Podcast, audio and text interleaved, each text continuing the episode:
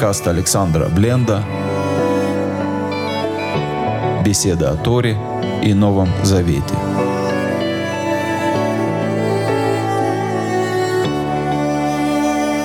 Шалом, дорогие друзья, доброго вечера. Прежде всего, хочется всех поблагодарить, кто молился, кто беспокоился, кто поддерживал. Слава Богу, самочувствие намного лучше. Я снова с вами. Хочу сказать, что и с сыном Алекса намного лучше. Спасибо вам за молитвы, за заботу, за то тепло, которое вы постоянно посылаете. Мы продолжаем с Божьей помощью учить книгу Ваикра или Левит. Сегодня мы будем читать девятую главу книги. Но начнем с молитвы. Отец Небесный, я прошу Тебя благословить, защитить всех тех, кто оказался на войне, кто под обстрелом, кто вынужден прятаться, кто вынужден бежать, кто думает, бежать или нет, кто в изгнании. Каждому окружи своей заботой, дай покой, дай благословение, дай утешение. Тем, кто страдает бессилием, дай силы, дай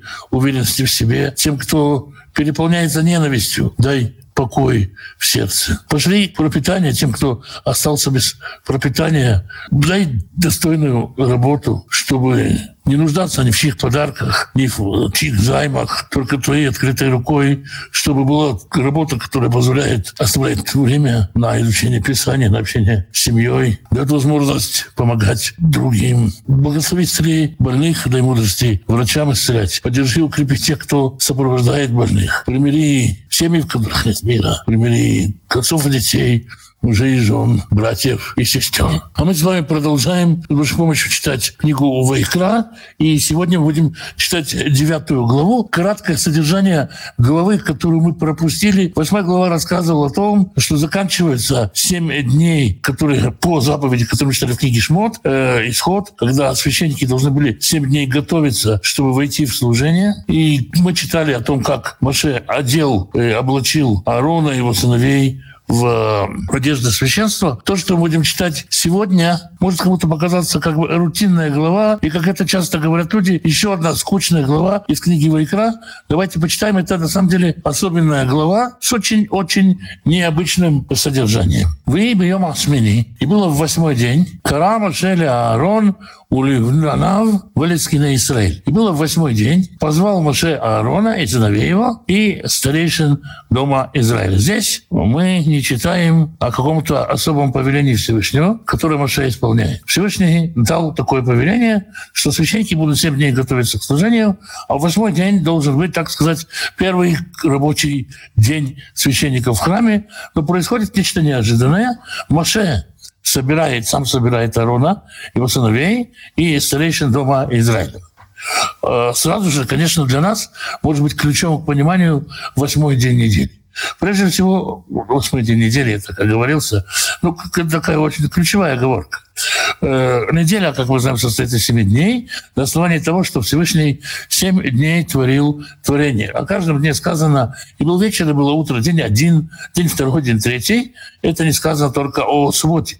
Суббота, как день седьмой, который не завершался, и весь мир живет, так сказать, в состоянии вхождения в шаббат, но есть еще и понятие восьмого дня, который э, с точки зрения нашего мира сверхъестественный, надприродный мир. Мы с ним сталкивались, например, когда в двадцать второй главе книги Шмот Всевышний говорит: «Пусть семь дней будет новорожденный зверёныш, ягнёнок или, или э, телёнок будет у мамы, в восьмой день посвяти его мне». Или когда Всевышний говорит об освящении прокаженных или тех, кто больны течениями, семь дней они, э, семь дней они освящаются, и в восьмой день они приносят жертвы. Восьмой день — это день, когда э, живет человек, воскресший, восставший от э, нечистоты. Можно сказать, такой вот особый прообраз восьмого дня. В отношении восьмого дня Скинии Всевышний не давал какого-то повеления, которое мы могли бы прочитать. И здесь есть действие, которое производит, на первый взгляд, Моше. И Моше говорит так: «Вьомар эль Аарон», и сказал Моше Аарону, «Как лиха, эгель бен бакар лихатат», возьми себе теленка, не быка, а теленка, то есть молодого теленка, в жертву очистительную, выяль леульга, и э, мы говорили, что это лань, жертву всесожжения, тмимим, оба непорочные, ваикраев лифней Дунай, и прийти их в жертву перед Господом. То есть с Аарона требуется жертва хатат, жертва очистительная. Многие говорят, что эта жертва очистительная, связанная, особенно потому, что здесь сказано «телец», связана с грехом золотого тельца. То есть Моше предлагает Аарону такую профилактику божественного наказания и говорит ему, принеси э, вот этого тельца, что бы ни было. Мы говорили, что жертва хатат, оно э, стоит в себе.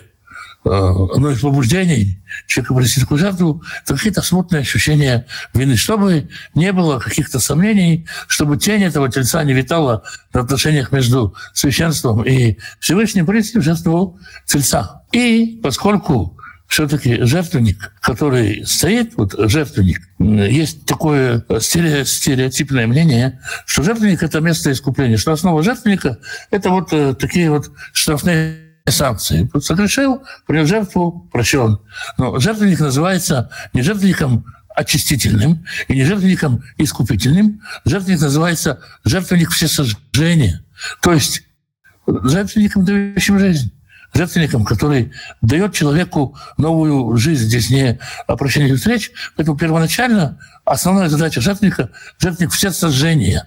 Не очищения, не искупления, не вины. Жертвенник всесожжения. Поэтому и подход к нему жертвой всесожжения. То есть для священника вот жертва хатат и жертва всесожжения.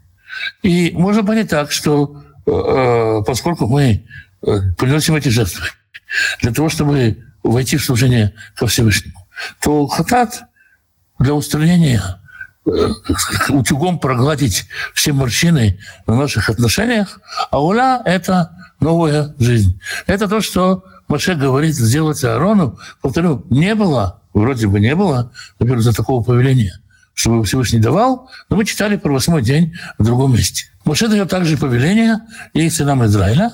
«Вэльвней Израиль, тидабер лимор, а ты сыновьям Израиля скажи». То есть Аарон должен сказать сыновьям Израиля, «Хосеял земли хатат, возьмите козла в жертву хатат, вэгил кевец, нейшана, и теленка, и овцу, и барашка, годовалых, чистых, в жертву всесожжения». То есть от народа Израиля требуется жертва хатат, как и от священников, и также жертва всесожжения. И кроме этого, вешор, вэйгаль, и бык, и лань, лешлемим, жертву мирную. То есть, поскольку священники, они как бы уже переселены, вот эти семь дней, что священники готовились, они, можно сказать, получали э, вид на жительство, постоянное жительство, гражданство в Скинии, в, в, на Божьей территории.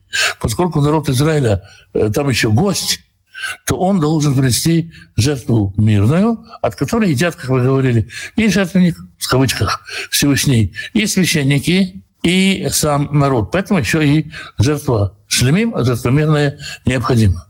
Лифней Адонай, у минха блюла бешемен, и минху хлебное приношение. Для чего? Чтобы был праздник. Потому что мы сегодня будем праздновать. А что мы будем праздновать? Киаеом Адунай нира лихем.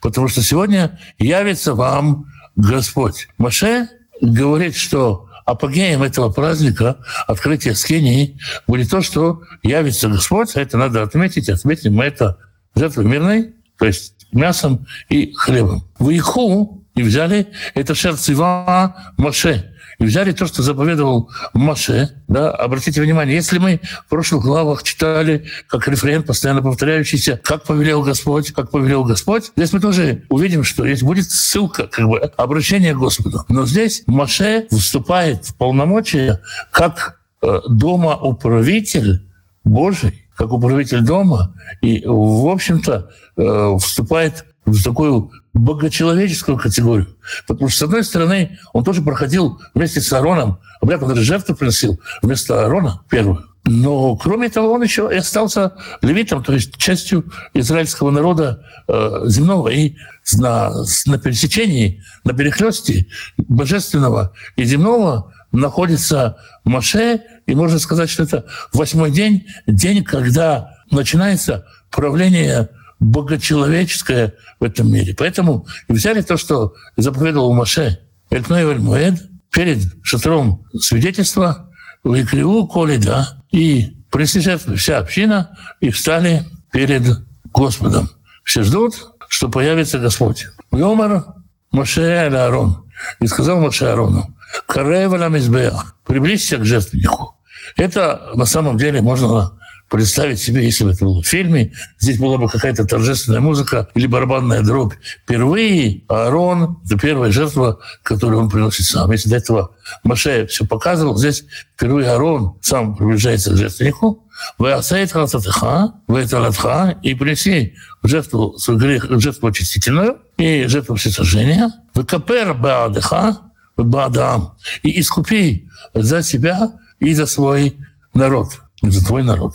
«Веосаид курбан ам, векапер беадам», и сопреси жертвоприношение народа и искупи их, как заповедовал Всевышний. В прошлой нашей беседе был такой вопрос, он пришел уже, когда мы закончили разговор. Наверное, иногда так случается, что если человек не быстро пишет, то его вопрос ну, не успевает написать, пока я уж подумал, что вопросы закончились. Человек спросил, а не подумает ли человек, который живет в такой системе, что он сам справляется, что он может обходиться без искупителя? Если жертву, то, что взял, нагрешил, принес жертву, тебе прощено.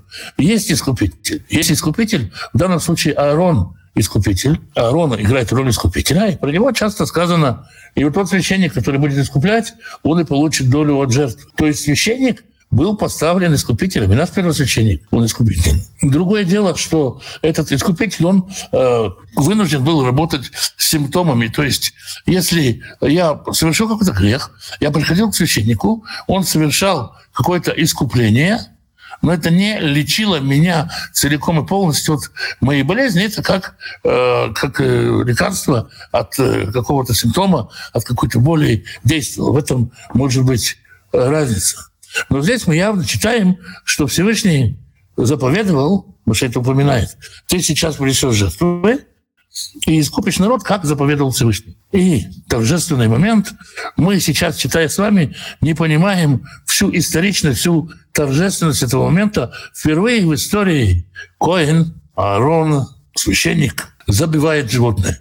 «Вайкарев Аарон эль мизбеах», и приблизился Аарон к жертвеннику, «Ваишхат эгель хатат ашерло», и забил тельца очистительного, который с ним. «Вайкарубный Аарон это дам эляв», и приблизили сыновья Аарона кровь, «Ваидбор», к нему поднесли ему кровь в специальном сосуде, «Ваидбор эцбу бедам», и он макнул палец в кровь, «Ваитен аля коронотам избеях», и он окрасил, окропил рога жертвенника, «Ваидам яцаг аля исодам избеях», а остатки крови вылил к основанию жертвенника. «Вэ» — это «хелев», «вэ» — это «клайот», «вэ» — «титрат минаковед», те части, которые мы уже неоднократно читали, мы говорили, они повторяются как рефрен, чтобы мы их запоминали, чтобы они как стишки в нашу голову входили. И жир почечный, внутренний жир, и почки, и печёночную перепонку от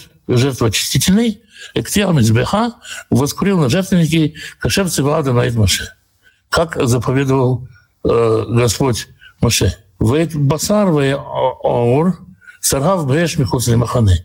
У этой жертвы, поскольку это жертва хатат, она приносится священникам, поэтому он сжигает за пределами лагеря всю, всю оставшуюся часть. То есть то, что должны были есть священники, если бы это не был хатат, и все оставшееся, он сжигает за пределами лагеря. Это как греховное, то, что не должно войти в святое, оно осталось в нашей прошлой досвятой жизни.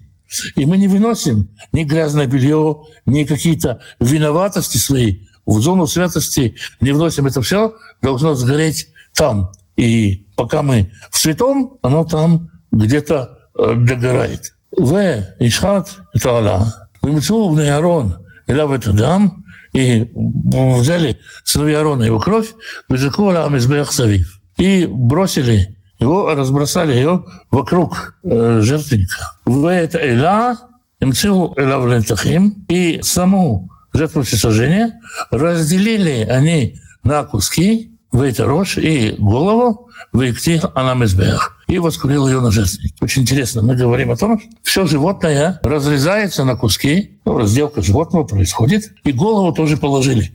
Почему Тура, достаточно сказать, все положили? Почему сказали, что голову тоже положили? Мы знаем, конечно, да, что сыновья Израиля вышли из Египта. У египтян был обычай, его описывает Геродот много позже, но обычай это древний, и он известен у всех жителей тех краев, что голову не клали на жертвенник.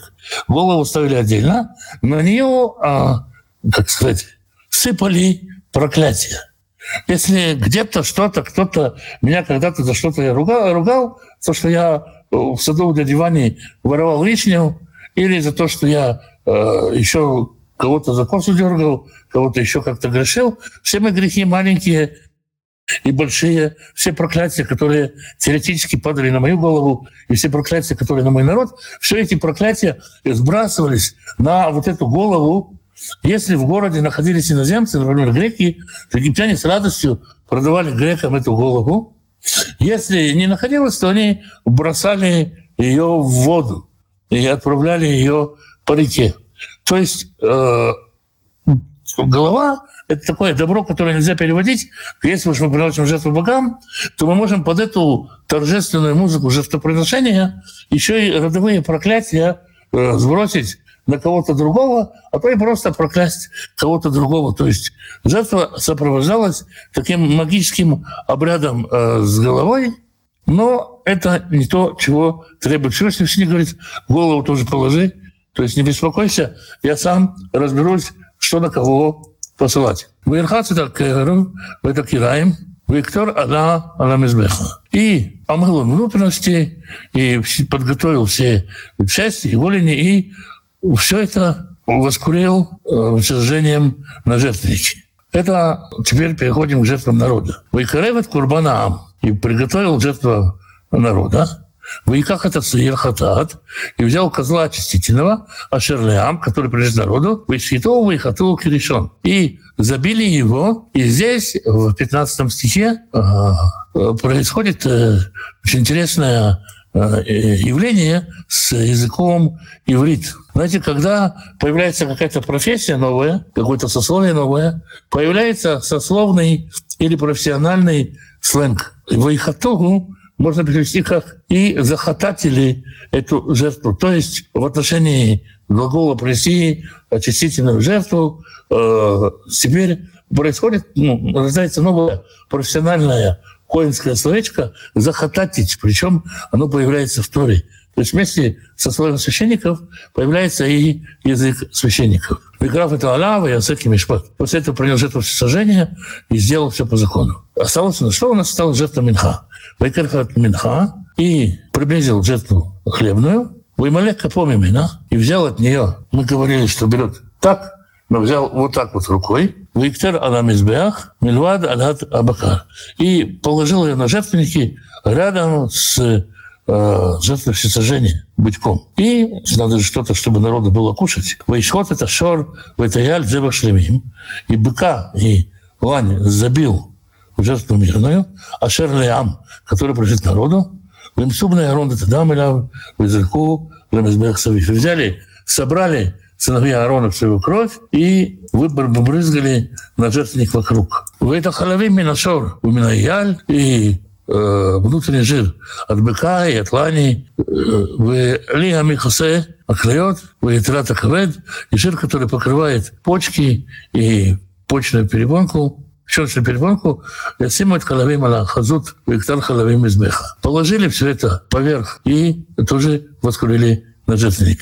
Теперь есть еще часть, о которой мы говорили. Это часть, которая достается священникам. Есть три части. Первую часть от мирной жертвы мы видели и положили на жертвенник. Теперь надо вторую часть положить. А грудинку и правую переднюю ногу Мы говорили, что это означает, символизирует силу животного. Поднял, э, раскачивал вот так вот. А Аарон перед Всевышним. Об этом жесте мы тоже говорили, что этот жест как бы танец со Всевышним. Когда Всевышний его нам дает, мы его принимаем. Ну, скажем так, э, как мы увидели его балетмейстеры тех времен, это движение символическое означает принятие от Всевышнего в дар. И вот жертвы принесены. двадцать первый стих, э, как написано, «Сделали, как заповедовал Моше». Все, что Моше заповедовал, исполнено. И ничего не происходит. Застроилась снимая сцена, молчание повисло в воздухе. Что делает Аарон? «Вейса Аарон эт яда Авраам». И простер Аарон руки свои к народу. «Вейвархем» и благословил их. «Вейрат миасот хатат вейля вешлемим». И благословив, спустился от жертвенника, отошел от жертвенника. И, может быть, после благословения Ааронова что-то случится с народом. Как он благословлял народ. Уже тем благословением, которое мы дальше будем читать в книге Бамидбар в шестой главе, когда сказано «Явит тебе Господь свое лицо». Где-то про это же идет разговор. Когда, как сказать, ничего не является, ничего не раскрывается, ну, на концерте бы стали громко хлопать. На детском утреннике стали бы кричать там, «Снегурочка» или «Дед Мороз», как-то еще, так, как учат детей. Что делают здесь? Благословляют, чтобы пришел благословляющий. Когда Аарон благословил, и снова ничего не случилось. И тогда Моше присоединяется к своему брату. «Воеву Моше ва Аарон эль моэд». И вошли Моше и Аарон в шатер свидетельства. «В яйцу». И вышли оттуда в Иверхой Таам. И благословили народ. «Ваирек вода Данай эль колям». И явилась слава Господня всему народу, как Моше и обещал, но только после того, как Аарон и Моше вместе благословили народ. То есть невозможно просто взять у человека пожертвование или жертву, или что-то еще, а ты попробуй, дай ему благословение, чтобы в итоге не просто он ушел с ощущением, что его простили, а чтобы он увидел, как ему открывается слава Божия. И как это открылось, как это проявилось. «Ватице эш мелифней Адонай», и вышел огонь от лица Господа. «Ветухаля ла мизбеах эт аола вэт ахалавим». И поела на жертвеннике всесожжения и тук. «Виракуля ам», и увидел весь народ. «Вирну», и воскликнули. «Вейплю альпанеем». Каждый воскликнул. Кто-то вот кричал «Ух ты!», кто-то кричал «Вау!», кто-то, может, «Ну, ничего себе!». И ну, у каждого было свое удивление. Этот крик, вот это вот восхищение, оно то, что остается с нами. Это ощущение, которое нам должно остаться. И нам это все рассказывается, чтобы увидели, что горит-то в нас тот же самый, тот же самый огонь. Он будет гореть потом у Шламо и во втором храме. И в нас тоже те же языки того же самого пламени. И в сердце вот это постоянное восклицание, озрение от видения Творца, оно то, что должно, то, что должно ну, оставаться в каждом жить. Каждому из нас. Я неоднократно сетовал на христианское разделение на главы. Если вы посмотрите, в конце этой главы нету традиционного еврейского знака «пей» или самых, которые указывают на э, конец главы.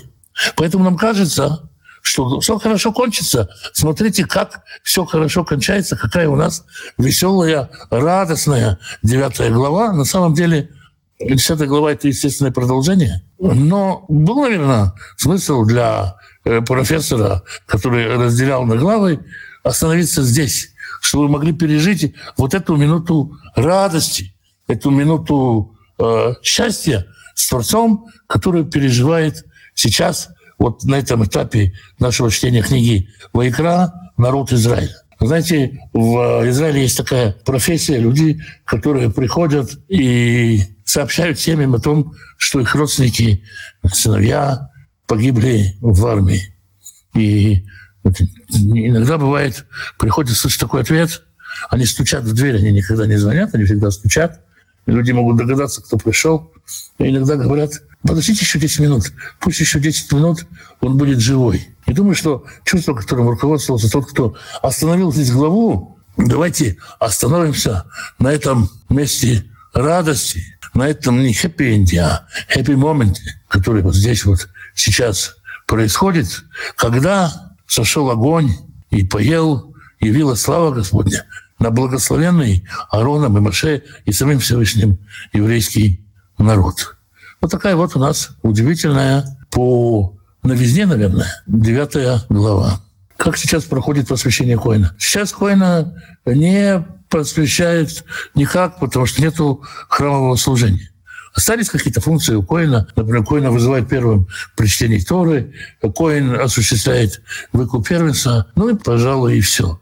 Поэтому пока служения нету, Коэна и посвящать никак не должно. Я не пользуюсь, я спрашиваю, какими переводами я пользуюсь. Я не пользуюсь переводами Торы на русский язык, потому что я перевожу с листа иногда для того, чтобы дать возможность сохранить разные варианты перевода. Есть любой из переводов, последних переводов Торы близок к оригиналу и близок к тому, как автор читает оригинал. Без этого никак. То есть невозможно сделать какой-то идеальный, идеальный перевод, потому что при многозначии слов приходится выбрать одно из значений, а это непросто. И таким образом, ну, если вы хотите вот, действительно копать, учите иврит. Если хотите копать, и сил на изучение иврита нету, ну, сверяйте, сверяйте несколько разных переводов, копайте комментарии. И ну, верю, что откроется, что, что докопаетесь. Но какой-то конкретный перевод посоветовать не могу. И из последних переводов, которые выходили, не могу, из иудейских я имею в виду, не могу против какого-то что-то сказать. Все замечательный, долгий труд честных, серьезных людей. А если честный, серьезный человек что-то понимает не так, как я, ну так разве это его вина? Это как раз возможность пообщаться с тем, кто мыслит не так, как мы. Ну вот, вроде бы вопросов больше нет. Ну что ж, это означает, что мы встречаемся завтра на том же месте, в тот же час, и будем читать десятую главу книги Ваикра. Очень рад всем видеть. Еще раз хочу поблагодарить за ту поддержку, молитвенную поддержку, заботу, беспокойство, предложение лекарств, финансовую помощь. Будьте благословенны, все мои добрые друзья, которые помогают и поддерживают. Без вас было бы невозможно, наверное, делать этот проект. Спасибо вам и будьте благословенны. Увидимся завтра.